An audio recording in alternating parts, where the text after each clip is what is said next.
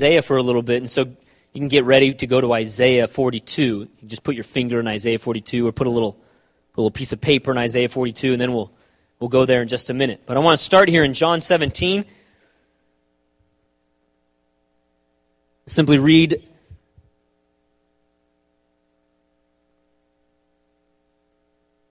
starting in verse 20. Check this out in verse 20, all right? John 17, verse 20. Let's dive right in. That's what the word says. This is Jesus praying for the church. This is Jesus' desire, his dream, his vision for his church. And this is what he's praying for his church. He prayed it right before he went to the cross, but he's still, I believe, praying for this very thing, wanting and longing for this very thing. He says this in verse 20, chapter 17. I do not pray for these alone, referring to his disciples, but also for those who believe in me through their word, which would be us. Verse 21, that they all may be one as you, Father, are in me and I in you, that they also may be one in us, that the world may believe that you sent me. This is what we've been talking about for a number of weeks, right? For a number of weeks, we've been talking about being a family on mission, fulfilling the desire or the prayer of Jesus that we would be one, that we would really be a family that we would really walk together in unity. But he says this for what reason? He says that being one, the world would believe, right? That when the church walks in unity, when the church loves one another and is one, and we've said one, not just uh, uh, one like get, just getting along and not hurting each other, you know, but one as the Father and the Son are one. The same kind of oneness, and of course, that oneness can only happen in Him. He says in verse 20 that they also may be one in us. And so, by coming into relationship with the Lord, we come into relation with one another. This is what we've been learning for a number of weeks, isn't it? That we really are a family. That God is working redemption on the earth, and what He's doing to bring healing and restoration and redemption on the, on, in the earth, He's beginning in the church. That not only did He reconcile us to Himself, but he's reconciled us to one another. Amen. Isn't this what we've been learning? That at the cross, he purchased our oneness. And that we really are a family. That's not just a metaphor. You know, like brothers and sisters, or like something you're just supposed to call each other. Hey, what's up, bro? Or like if you're a surfer church, what's up, bro? You know, like that kind of thing. That's always kind of weirds me out. But, uh, but really and truly, we really are brothers and sisters in Christ. Amen? that when we came into relation with God, sons and daughters of God, we became brothers and sisters of one another, that we really are family through covenant. And so this whole series, we've been learning about what it means to be the church, but more specifically, we've been learning how to walk in that family unity. We've been growing in loving and serving one another. We've been growing in speaking the truth in love to one another because we've, we've learned that you can't have intimacy without honesty. You know, Clint was joking about people fighting during greeting time. But, you know, it's true, isn't it, that if you don't have fights, it's probably because you're not hanging out with each other enough, right? Huh? Huh? Yeah? I mean, the reason why we have conflict in families is because we are with each other. And, the, and, the, and the, what God wants us to do is not avoid relationship, See, that's the way that a lot of us deal with holiness, right? Well, I struggle with this sin, so I'll just avoid it. Well, I str- I'm not a very nice person, I'm not very patient, so I'll avoid people. This is what we do. That's not what the Lord wants. He wants us to be in the church. He wants us to journey with one another. He wants us to be in family because that's where we learn to love and to be loved. Amen? That's where we deal with those issues of hurt and pain that we've often picked up from dysfunctional families. And he wants the church to be the healing, the new family of God where we get, where we get whole, where it's done right, and where we learn to be family. So we've been learning about that. We've been learning how to work through difficult situations and how to love one another and how to forgive and how to walk that out. But you know that Jesus, notice that Jesus is praying that we would be one, that we would walk in this family, in this unity as a family, so that the world may believe. See, the church is not just a family, we're a family on mission. We were not just created for relationship, but we were created for a purpose. Think about Genesis chapter 2. When God created the world, He created us to be in relation with Himself. He created us to be in relation with one another. It's not good for man to be alone. But He created us for a purpose. Didn't He say in Genesis, Go, be fruitful, multiply, subdue the earth, rule the earth. He created us for a purpose, to have dominion over the earth, to literally extend his kingdom to the rest of the world. And so family has never been separate from having a purpose and a mission. But there are people who are like, I just want that family stuff, but they don't want to embrace the responsibility that they have, the work, the assignment, the calling on our life. Just go, I'll just go with the, the hanging out and the fellowship stuff. I like that. You know, we'll go and hang out and we'll have fun and we'll have a cornhole tournament and which is good. We like cornhole tournaments, and we plan to have a lot more cornhole tournaments and things like that, camping trips and all that kind of stuff. Why? Because we're a family, and families need to spend a lot of time together. And this is what the Lord has been speaking to us about, so that we would be a healthy family, we would, as a church, be a family. But the reality is, is that that's not all that it's supposed to look like. We were called to a purpose. But do you also notice, if you think about Genesis 2, he said in Genesis 2, be fruitful and multiply, rule the earth and subdue it you also, we, we're supposed to fulfill our purpose through family. The way that in the very beginning of creation, the, church, the, the, the people of God were supposed to have dominion over the, over the earth was through family. And so you have even some churches where it's just all about mission or evangelism or serving other people, but they forget family, don't they? Those churches, people just burn out and stuff. It's not one or the other. It's not like we need to be a family church or a mission church. Or even in your own life. It's not like, well, I either have to choose between being selfish or giving and not ever thinking about myself. But as we often say in our church, freely receive, freely give. God wants us to receive from Him. He's, he, we need Him. But He also wants us to, whatever we have received, we, He wants us to give it away. And so the Lord is teaching us about this as a church. This is more than, this has been more than a series. This has been God's prophetic word to us that we would grow as a family, but that we as a family would embrace our mission. See, if you're a part of this church, and those of you who aren't and you're new with us, we're glad you're here. You're invited on the mission too, because we are called to be a family and to love one another, but we are to, called to be a family who's partnering together in a mission, something bigger than ourselves. Because the reality is the church does not, is, does not exist for herself but for others, for this world. Think about that. If you. Uh, why are we even here? Why is the church even here? You know, I've thought about that.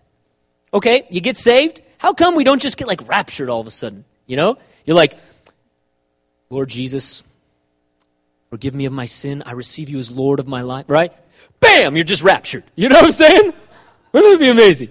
Boom, you just go to heaven. If that's what, if that's, if that's the whole point of living, you know, just accept Jesus and you'll get to go to heaven. You know, you get a ticket to heaven. If that's all that we're, if that's the purpose of salvation, then why don't we just, boom, raptured? Well, guess what? It's not going to happen, right? I mean, he, when he comes back, we're going to get raptured, you know, when he comes back. But you're not going to like accept Jesus or like reach some point of perfection and then poof, you're gone. Why? Because the church is not here for herself. The only reason why, when you get saved, when you come to Jesus, you're still here. We're all still here. So that we would be salt and light on this. We're here for a purpose. We're a family on mission. I remember, uh, you know, Clint and I have talked about this a bunch. Uh, what does it mean to be the church? What does it mean to be the church? We've talked about this a lot, and we've talked about this concept of being a family on mission. And I've asked Clint before, and I, and, and I know how he would answer. I'm going to tell his story real quick.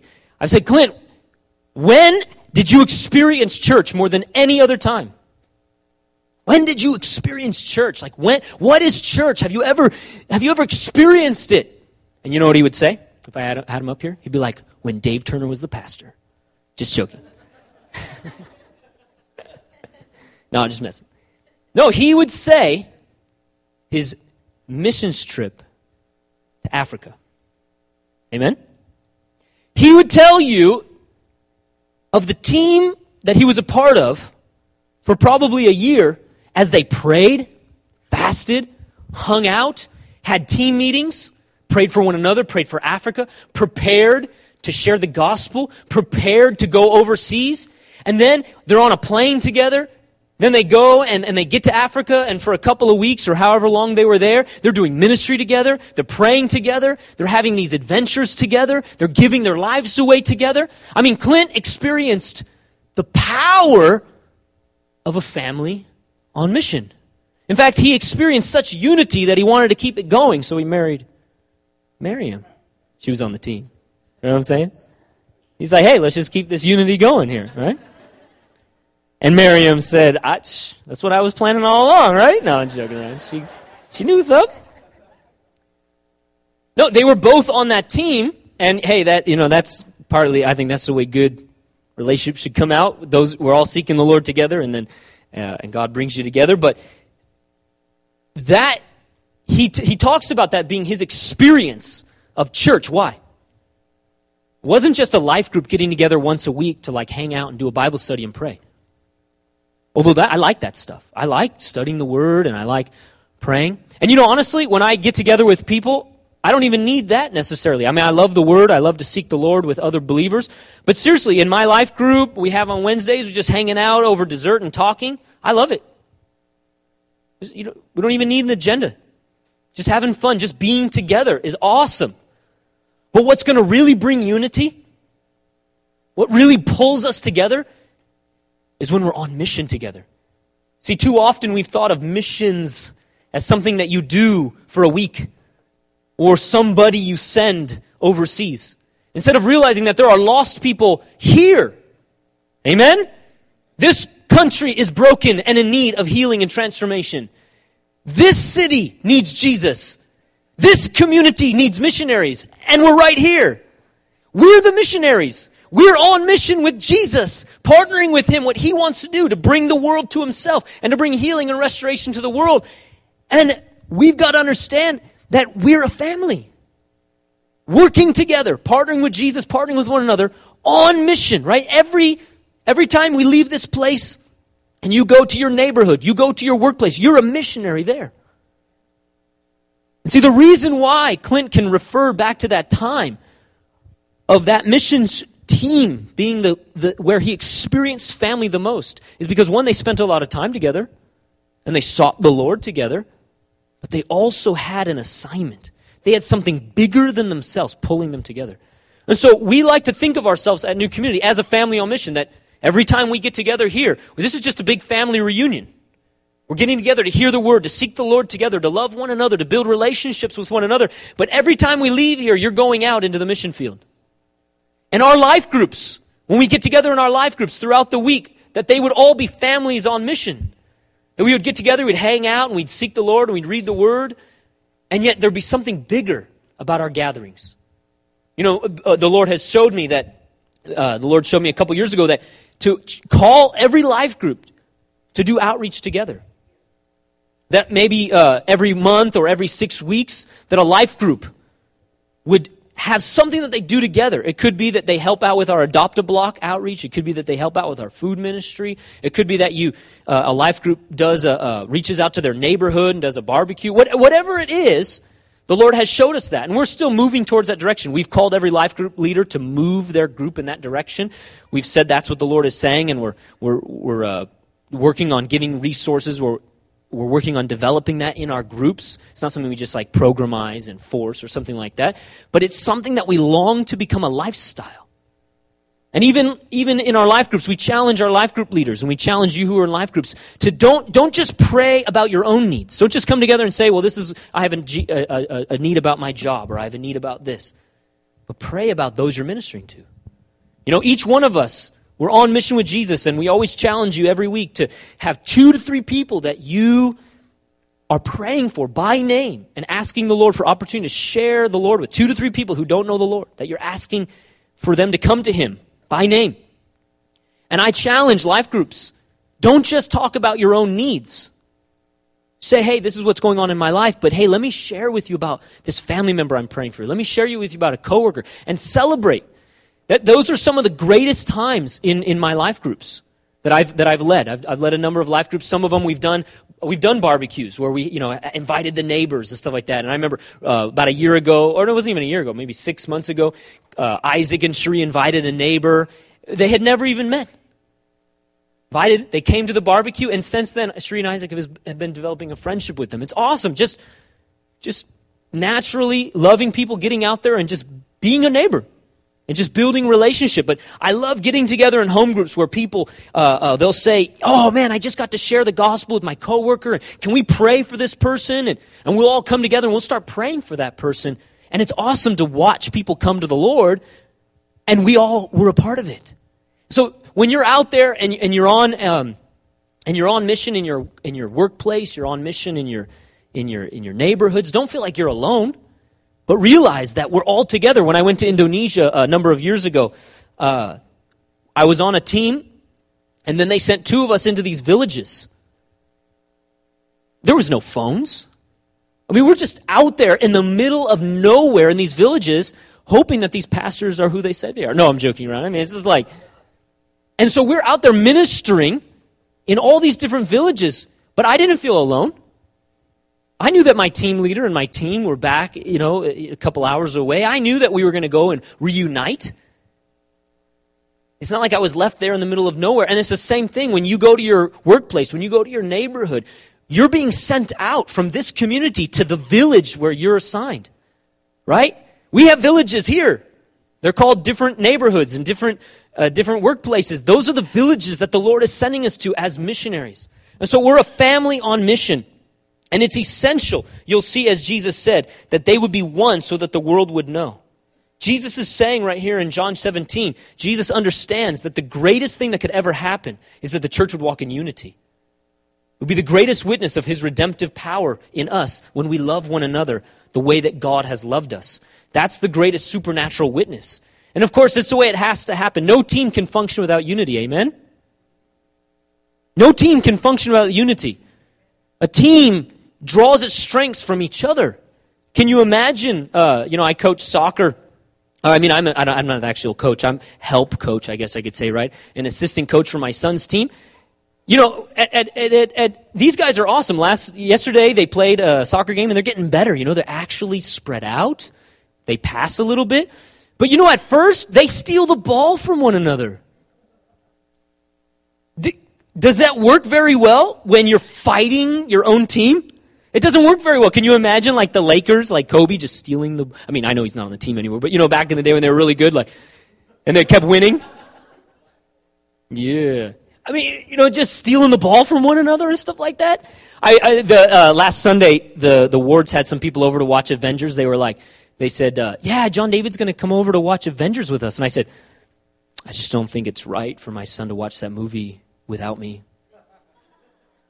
And so So I invited myself over, and um, I'm just messing around. But I mean, it's a good movie. Anyways, it's a good movie. It was fun. It's just a good, you know, superhero movie. But without without spoiling it, without spoiling for those who haven't seen it, I kept thinking a house divided against itself cannot stand.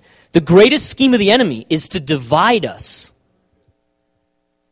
Might have something to do with the movie, but anyways, back to the real point. The real point is, it's the greatest scheme of the enemy is to divide us and to get us to fight against each other. The greatest scheme of the enemy is to get him to get the enemy to get you to fight yourself with condemnation or worry, anxieties, where you worry about your own money instead of being a giver. You worry about your own self instead of thinking about others. Where you begin to fight. The enemy does this in marriages all the time. You begin to fight one another instead of actually hearing God for the solution of what you're dealing with, right? You begin to fight about the money instead of saying, hey, let's be a team on this. This is the greatest scheme of the enemy. Divide mom and dad, destroy the kids called divorce. This is what the enemy does in the church to get us to fight one another and to think about our petty problems instead of what? Being united, working through conflicts by speaking the truth in love so that we can be united for the mission, for the purpose of bringing glory to God and seeing people to come to know Him. Amen? And so this is what we need. We need oneness, we need family so that we can be on mission. But it's not one or the other. It's being a family on mission. We don't need, we don't need some churches that are doing the mission part and some churches that are doing the family part. We need churches. We are that church, as well as so many other in this area. We are that church that's a family on mission. And as we wrap up this series, um, I want to challenge us to, to really one more thing.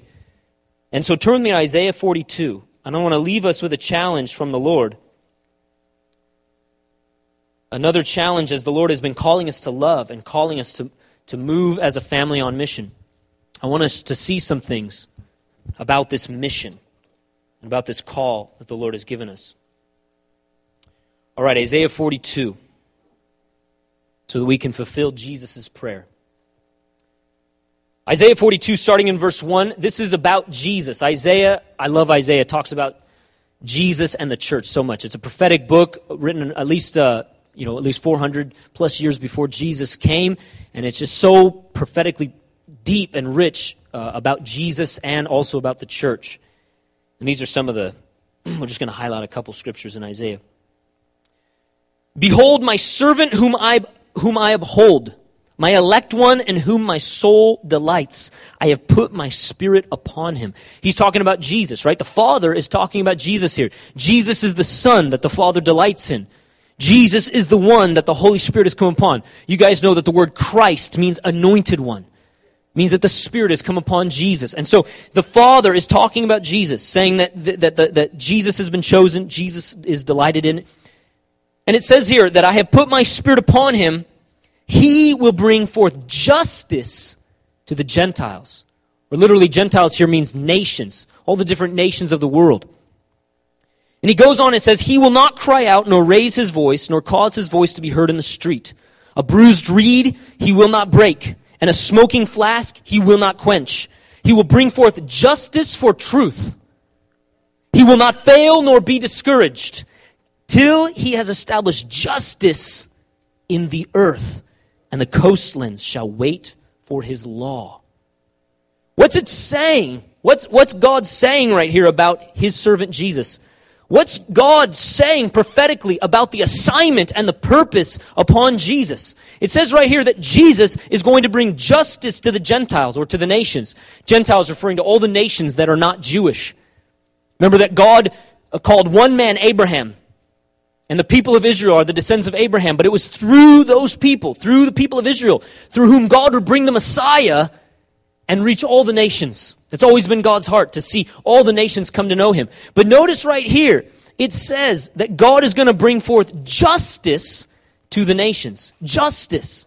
And he goes on, you can actually see he makes sure that you understand again in verse 3, he will bring forth justice for truth. Verse 4, he shall not fail nor be discouraged referring to the fact that Jesus is resolute, he's passionate, he's unrelenting, he does not get discouraged, he does not get weary, he does not get tired. For 2,000 years, Jesus' kingdom has been advancing, and he has never wavered, he's never gotten discouraged or distracted. He's set on the same vision, the same goal. It says right here, till he has established justice in the earth.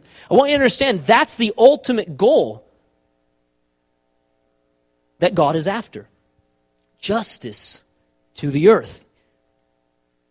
See, for those of you who don't know, God's plan was not to get you to heaven. It was to get heaven on earth. See, one day Jesus is going to come back and he's going to rule the nations. He's really coming back physically, bodily, right? He died, he rose again, he is alive today. And he's coming back and he's going to rule the nations with his law. It says right there, he's going to rule the nations with his law.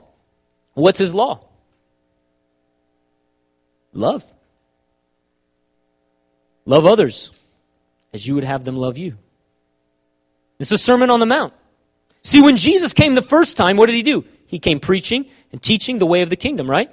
He came to tell people what God is really like, and he said, what did he say when he first came? Repent, for the kingdom of God has come. What was he telling us? The king is here. The kingdom has come. This plan of redemption, this plan of bringing restoration and justice to the earth, it has arrived. See, the Old Testament is God's preparation for this plan. But when Jesus came to earth, that was D Day. It was when he broke in and began to establish his kingdom on earth and bring restoration to the world. And of course, he's di- he died and he rose again. And by, the, by his blood that uh, was shed, that's the cure for our sin, right? so that our sins can be forgiven, so that we can be made right with God. And yet, though the kingdom has come, it has not come in full. The kingdom has come. Jesus has come. He's died and risen again. The kingdom is here, but not in full. We're still longing for the day, and we're still waiting for the day, and we're still preparing for the day when Jesus comes back and he establishes justice to the ends of the earth. justice to the ends of the earth. And other scriptures in Isaiah, Isaiah 9, Isaiah 11, describes the government of peace being upon Jesus, that his government will bring peace, wholeness, will, dis- will end war. There'll be no more war. That when he comes back and he establishes his law of love in the nations, that, that literally animals will live at peace with one another. So extensive will be this restoration that even the natural order of things will be restored before, from, before sin. That, that a lion and a lamb will lay down together and a child will lead them, it says in Isaiah chapter 11. That's how extensive the justice will be. Justice. What does that mean, justice? To end oppression, to break off tyranny.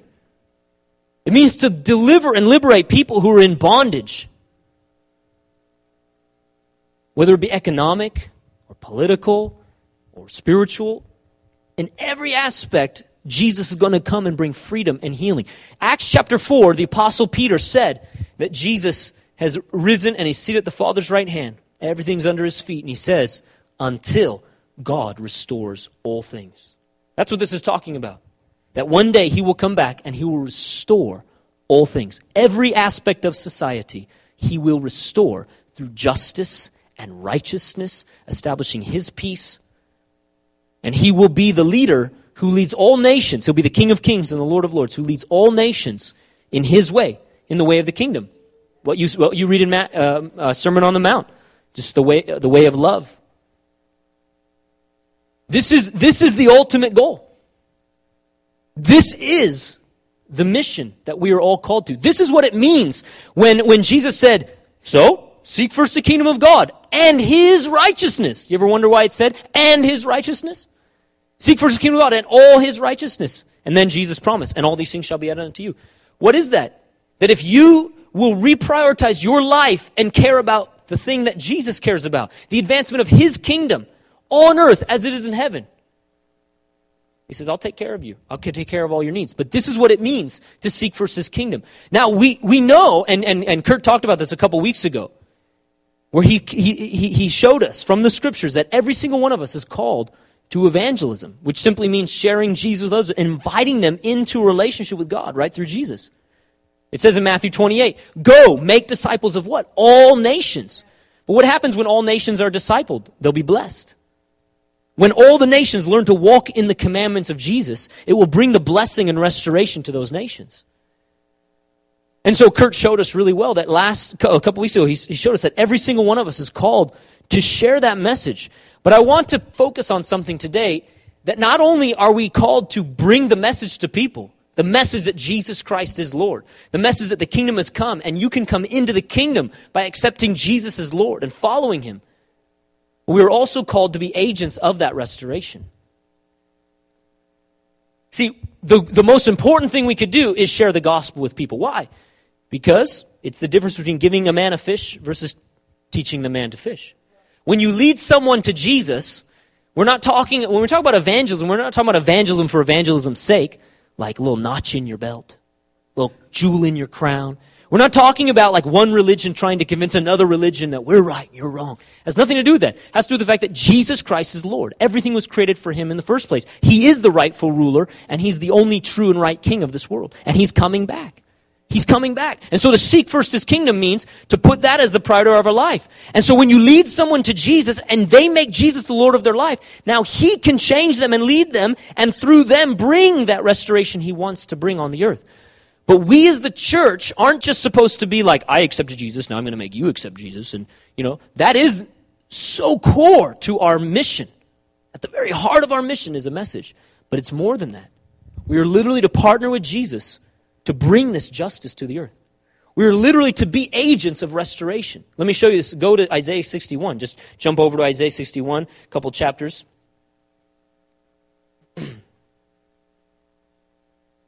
Isaiah 61. Again, this is about Jesus and the church.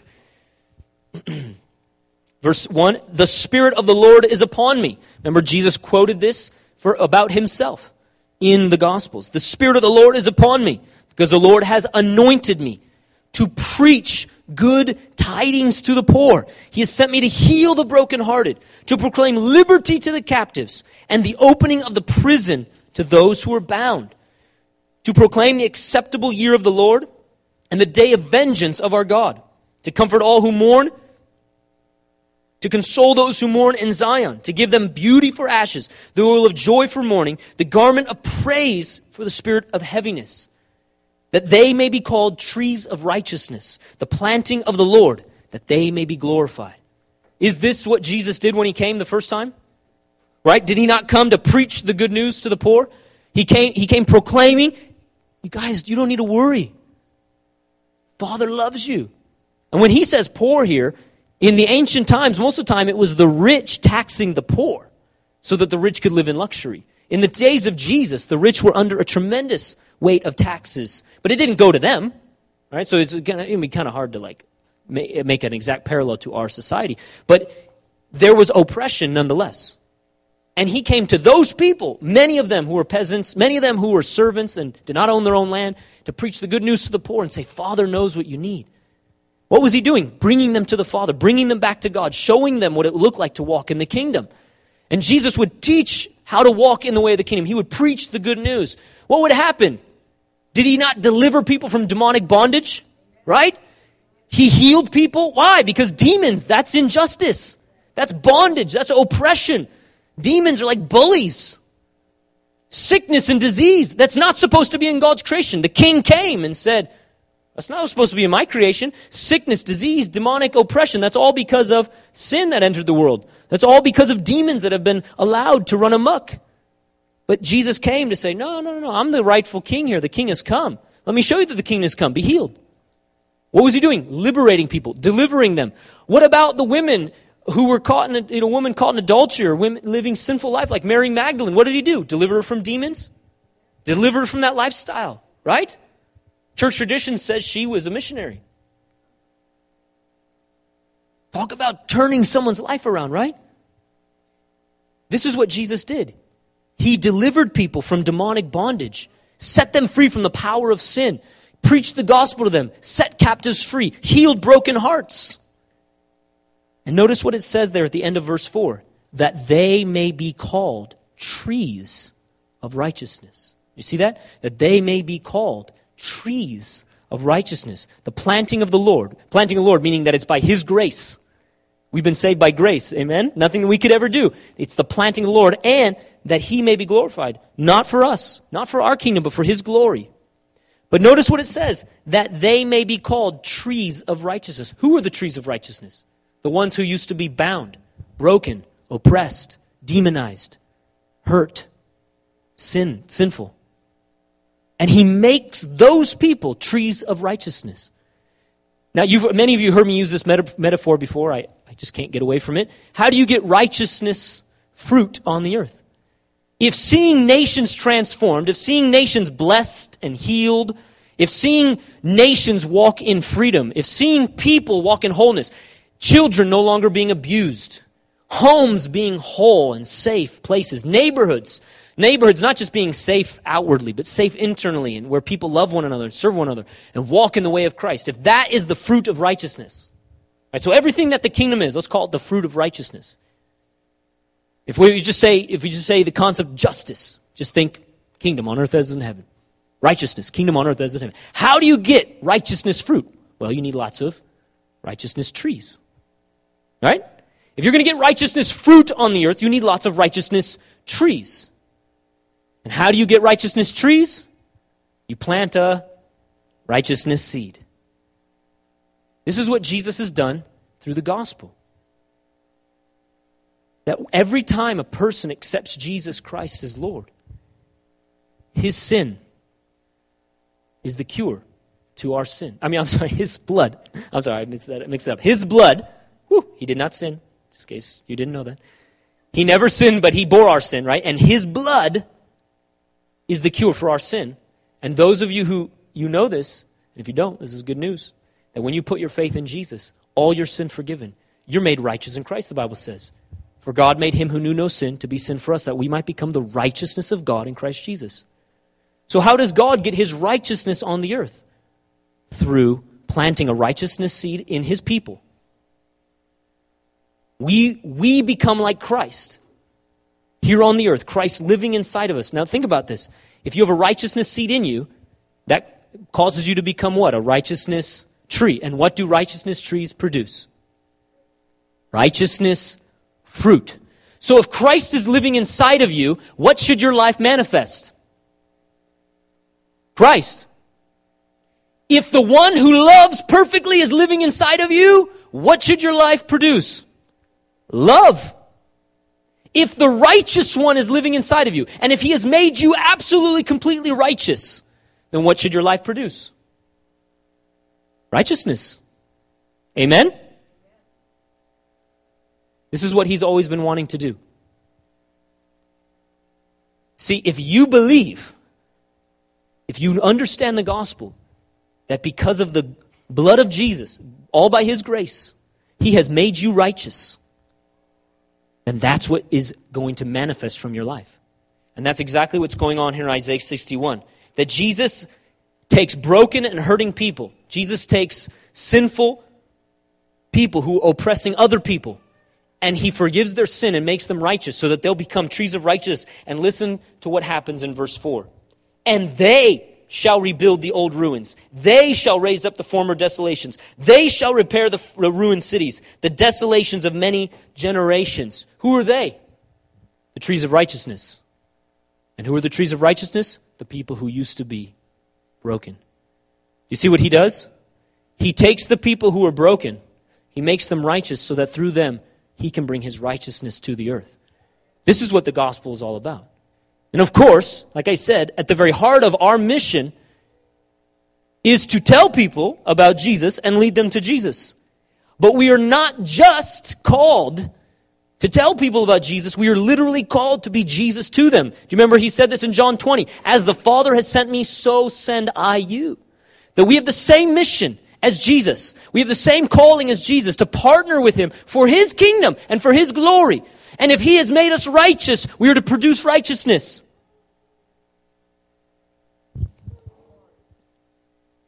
what does this look like? Let me show you some scriptures. Just listen to this.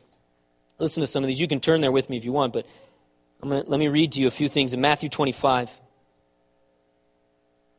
Matthew 25, right out of Jesus' words. Verse 31 When the Son of Man comes in his glory, all the holy angels with him, then he will sit on the throne of his glory. All the nations will be gathered before him, and he will separate them one from another as a sheep, or I'm sorry, as a shepherd divides his sheep from the goats. And he will set the sheep on his right hand and the goats on the left. Then the king will say to those on his right, Come, you blessed of my father, inherit the kingdom prepared for you from the foundation of the world. For I was hungry, you gave me food. I was thirsty, you gave me drink. I was a stranger and you took me in. I was naked and you clothed me. I was sick and you visited me. I was in prison and you came to me. Then the righteous will answer him, saying, Lord, when did, we, when did we see you hungry and feed you, or thirsty and give you drink? When did we see you a stranger and take you in, or naked and clothe you? Or when did we see you sick or in prison and come to you? And the king will answer and say to them, Assuredly I say to you, and as much as you did it to one of the least of these, my brethren, you did it to me. That's justice. It's righteousness. That if Christ is in me, that I live the life of Christ. That if I'm righteous, then I produce righteousness fruit. And what does the scripture say that looks like? It looks like feeding the poor, caring for the sick. It looks like what Jesus did, where he laid hands on people and they were healed. Or they were, they were hungry and he fed them. It looks like what Jesus told us it was supposed to look like going to the one who's in prison, being there with them, seeing the person without clothes and clothing them. It looks like us tangibly loving and tangibly serving people and helping those very ones who are oppressed. And not just in deed, but in word. Preach the gospel to the poor. But it also is not just word, it's also in deed. You see that the very ones that God has restored, we are to be agents of restoration to the world. We are to be salt and light to this world. Amen? If there's darkness in the world, why? Because either light is not there or light is hiding. Right? And if there's decay in the world, why? Because either the salt is not there or salt has lost its flavor. We are to be salt and light to this world. We may not be responsible for everyone's problems and mistakes, but we are, we've been learning, responsible to them, aren't we? We are the solution to the problems in this world. And either there, there is darkness and decay in the world because either we're not there, either the church is not there, or because we have checked out. But what would it look like for the church to be fully present, shining as lights in darkness, being salt to the decay, righteousness where there's injustice? bringing people bringing jesus to people and inviting them to meet jesus but even more than that being jesus to them loving them the way jesus loved them serving them tangibly and meeting their needs listen to james chapter 1 i think this is uh, pretty clear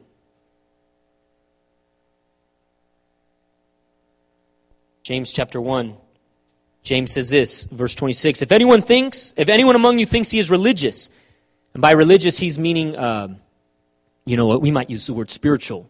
Sometimes nowadays we use the word religious in a negative sense, but he's using it here in a positive sense. To be somebody who loves God and knows God and walks in God's ways, he's saying, If anyone among you thinks he is religious, does not bridle his tongue, but, de- but deceives his own heart, this one's religion is useless. Listen, pure and undefiled religion before God and the Father is this to visit orphans and widows in their trouble and to keep oneself unspotted from the world. To keep oneself unspotted from the world is to walk in personal holiness and purity and righteousness. This is what Jesus did. He delivered us from the power of sin. We died to sin so that we could live in righteousness. And this is important as believers that we would walk in holiness and righteousness. And, th- and this is referring to us personally walking in that freedom that Jesus has purchased for us, personally walking in that righteousness so that we give no room for the enemy. But it's more than personal righteousness. So often the church talks about that. Well, I would hope we talk about that. But you know, so often the church talks about personal purity and personal freedom, personal things going on in your life. But it's not just about that, is it? It's about taking care of orphans and widows in their trouble, being there for people who are hurting. In that way, Jesus extends his kingdom to the ends of the earth. The very ones that God has restored and saved and made righteous are to be the salt, the light, the agents of transformation. The very ones who are righteous are to be the very ones who bring justice to the earth. And yes, one day he'll come back and he'll finish this work. But we've been commanded very clearly in Scripture that it begins now. The kingdom has come, but not in full. He told us what to do in the in between time sit around and worry about your money and work all the time and only care about what's going on in your life, but go to church once a week and maybe read your Bible if things get really bad. Right? Of course not. Jesus didn't die to give us fire insurance. He didn't die so he could sit in a chair. He died to raise up an army, to multiply himself. Trees of righteousness, producing righteousness. In Romans, Paul calls us weapons of righteousness. So if you don't like the tree metaphor, just go with the weapon one. I like both.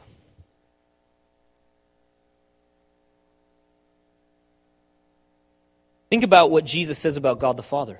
He sends his rain upon the good and the evil, the deserving and the undeserving. God is kind and loving to all. He's good to all. And we should be the same. Amen?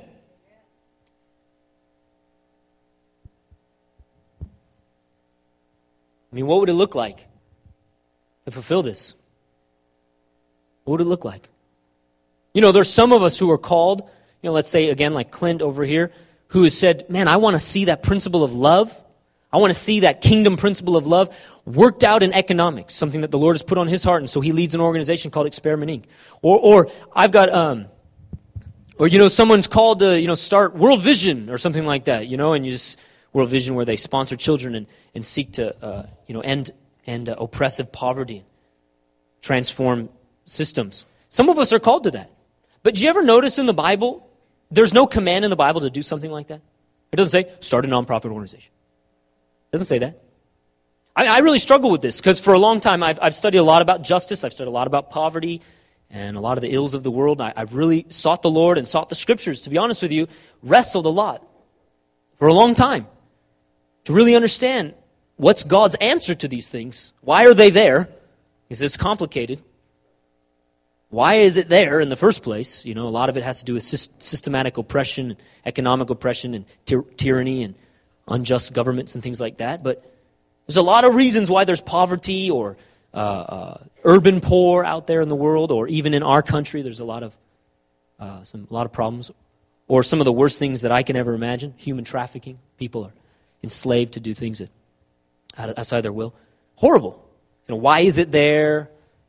And what's God's answer? And I've sought this answer for so long, and uh, I'm not going to go into all the answers.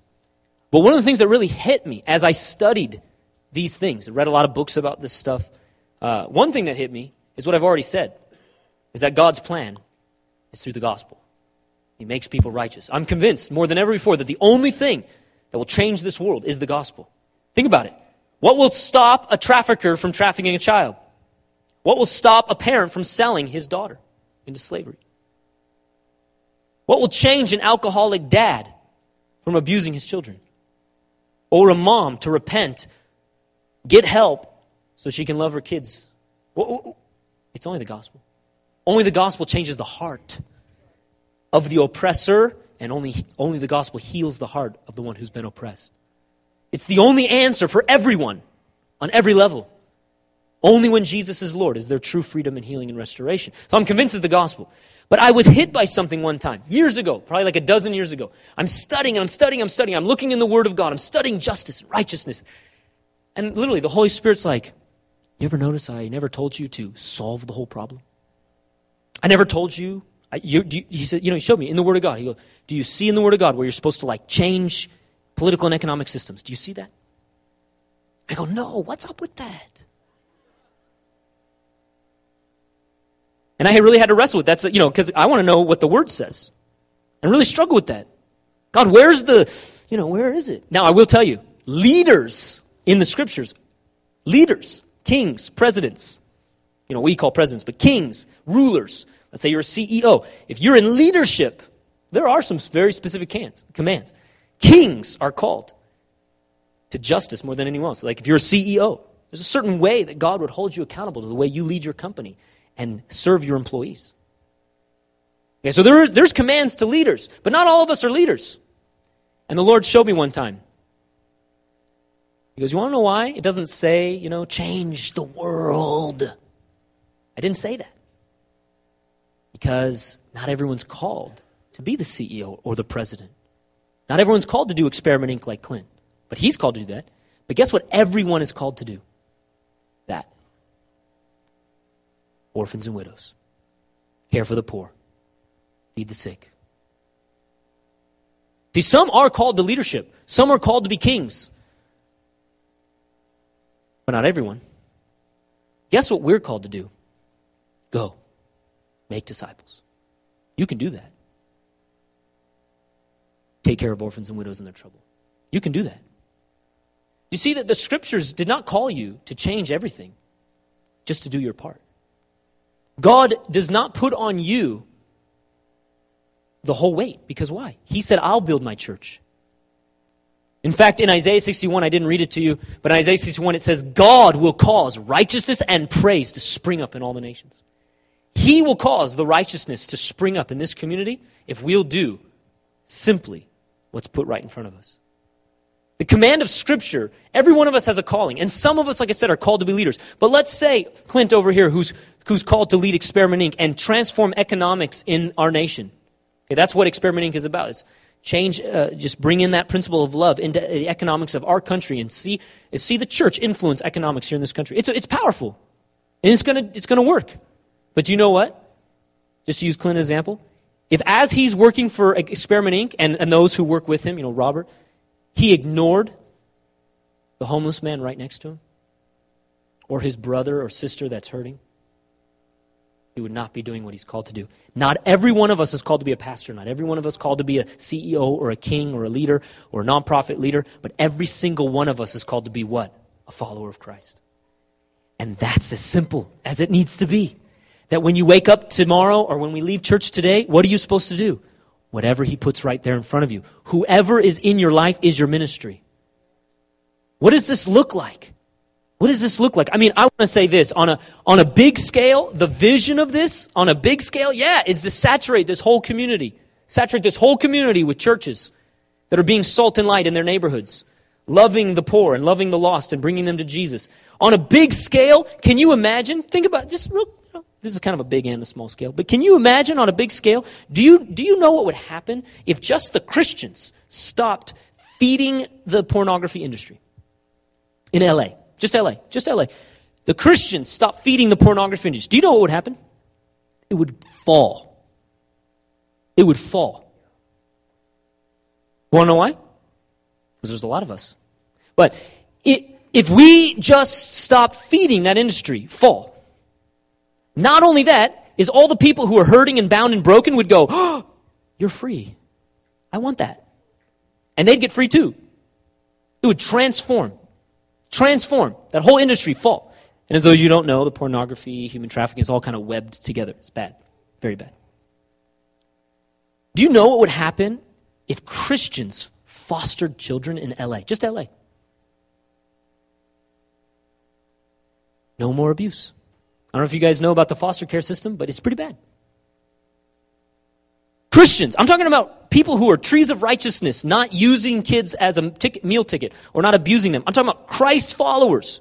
If we were to foster children in LA, it would not take very many of us. A few hundred. Change their life forever. Do you know where most of the kids in residential treatments are going? Most percentage? They're on drugs now because they put them on medication. It's like a nice little leash. They're 18, they get liberated off the drugs. Do you know where most end up? Prison. It's a great system. We pay for them when they're kids and we pay for them when they're adults. But, anyways, it's not changing their life. But what would happen? What, what, what about maybe just that boy or that girl next door to you who's maybe in a bad situation? You know what you could do if you just befriended them, mentored them? My, one of my friends, I've had, actually have a number of friends like this, but one of my friends, He's a follower of Christ. He's a leader in God's church. He's whole, blessed right now. Why? Because when he was growing up in an abusive home, chaotic home, and he was one of the most, you would look at that kid, my friend, when he was teenager, and say, that's rebellious, that's destructive. I mean, he burned his neighbor's field on accident. I mean, he tried to blow up cars. But somebody took him to church. And that's why he follows Jesus. And that's why he's in tree of righteousness now. Because somebody loved him when he was a rebellious teenager. Uh, what does it look like? What if the widows in our generation were single moms? And maybe they don't need a handout, but maybe they need support. We, I know I've seen people in our church who have come alongside single parents to be a mentor to their children. It's amazing. Maybe that's what uh, those that's maybe that's what it means to care for orphans and widows in this generation which is fatherless. And of course, you know, literal orphans and widows as well. See, what would it look like if we instead of being instead of just being a prophetic voice against what's bad, I mean, I think it's good that we would say things like, for example, like abortion is bad, killing unborn children. But you know, hey, it's a complicated political issue. What if we just got rid of some of the politics of it, but what if instead we were the answer? You know, in the early church, back in those days, uh, the people of the world, they didn't abort children, but when they had them, they'd leave them on the rocks and just let them die or be eaten by animals. You know who went and found them? Church. See, the church of that day, they didn't have a political voice, but they were the answer. Do you see what I'm saying? They were salt and light. They adopted those children. I'm not saying we shouldn't say things are wrong, not wrong. I mean, if they're wrong, let's say it. But what if we were the answer instead? But like I said, what does this really come down to? Maybe this just comes down to you going to work and you look at someone's eyes and you see that they're not doing so good, and you actually stop and say, How are you doing? Sometimes the most important thing we could do for somebody is give them our self, right? Give them our time to listen to them and care for them. Maybe the best thing we could do is among our brothers and our sisters to look for ways we could meet tangible needs in their life.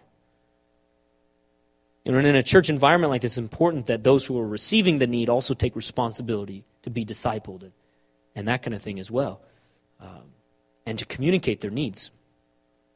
But what, what would it look like for us to reach out?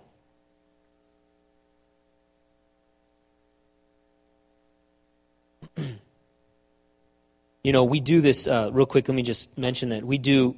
We started going to a neighborhood once a month, or I'm sorry, once a week. We go to a neighborhood we kind of called it, we've adopted the neighborhood. And I want you to understand that that neighborhood we go to, that's us. They're our church now. Or once a month, I'm sorry, once a week on a Monday night, we feed uh, people a hot meal. Charles leads that. And it's a, it's a food ministry. Many homeless people come, maybe 30, 40 people, not every night, but I mean, a lot of people. That's, that's, that's us. That's our church. Those are our people. So, what does it look like to see the people of this community as, as us? to see that single mom, to see that orphan, to see that homeless person. And instead of saying, you know, a lot of times we can close up our hearts and just say, you know, become cynical, can't we? Or overwhelmed with the needs of this world. But what if it, what would it, what would it look like if it was just the person right there in front of us? And you could help with that. You could come on a Monday night and help with the food ministry. You could come on Saturdays and help with the adopt a block.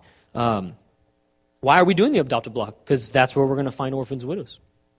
I mean, not the only, but do you see what I'm saying? We're going into a neighborhood to go and be Jesus so we can find people that we could reach out to and serve. You could do that. But you could also do something right there in front of you. Maybe you're driving down the street instead of closing up your heart, next time you give them a, some food that's in your car or you invite them to lunch. Let's say we all go out to lunch today. Somebody's homeless. Just invite them to join with. Know, there's times where I've just driven down the street and I just stop and I just sit on the bench with them. I know some of the homeless people in the area because of our food ministry, but just sit there on the bench and talk with them. Maybe it's not always giving them something tangible, but some giving them our, our love, giving them relationship, and letting them know that we care about them. And let me, let me tell you, there are times in my life where I have been extended myself and given. There are times where I have done many of these things. And guess what? There are times where I haven't. There's times where I've been cynical. There's times where I have been hesitant to give. There's times where I have just been busy with my life. And I believe that the Lord wants to say this to us. I, I, think that this is what the Lord wants to end with today and just leave us with this challenge from Deuteronomy 15. And it's something that we can all do right now.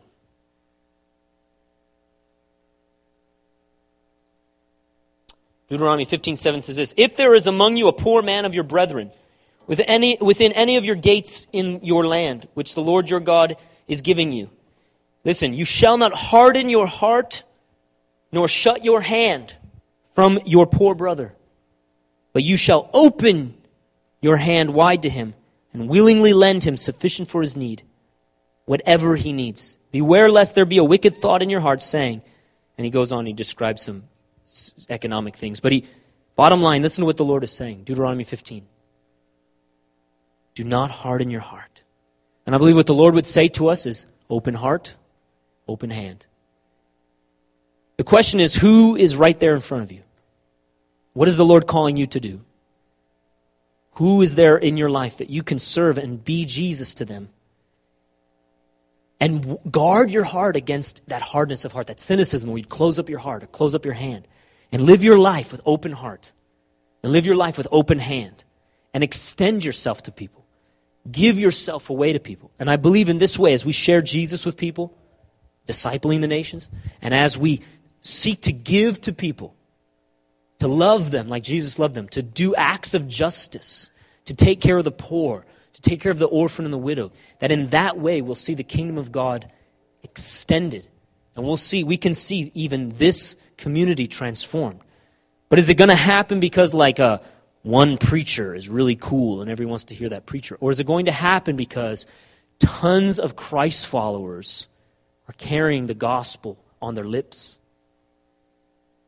and doing acts of justice? You guys know the answer, right? It's when we saturate this community with lots and lots of life groups who are doing family on mission, who are being Jesus to people in word and deed. That's what will change this community. That's what will change families. That's what will restore cities. That's what will transform nations. That's what will transform that, that boy or that girl's life that's in your neighborhood. That's what's going to heal that marriage. That's what's going to bring people to Jesus. Amen? All right. Clint, lead us in response.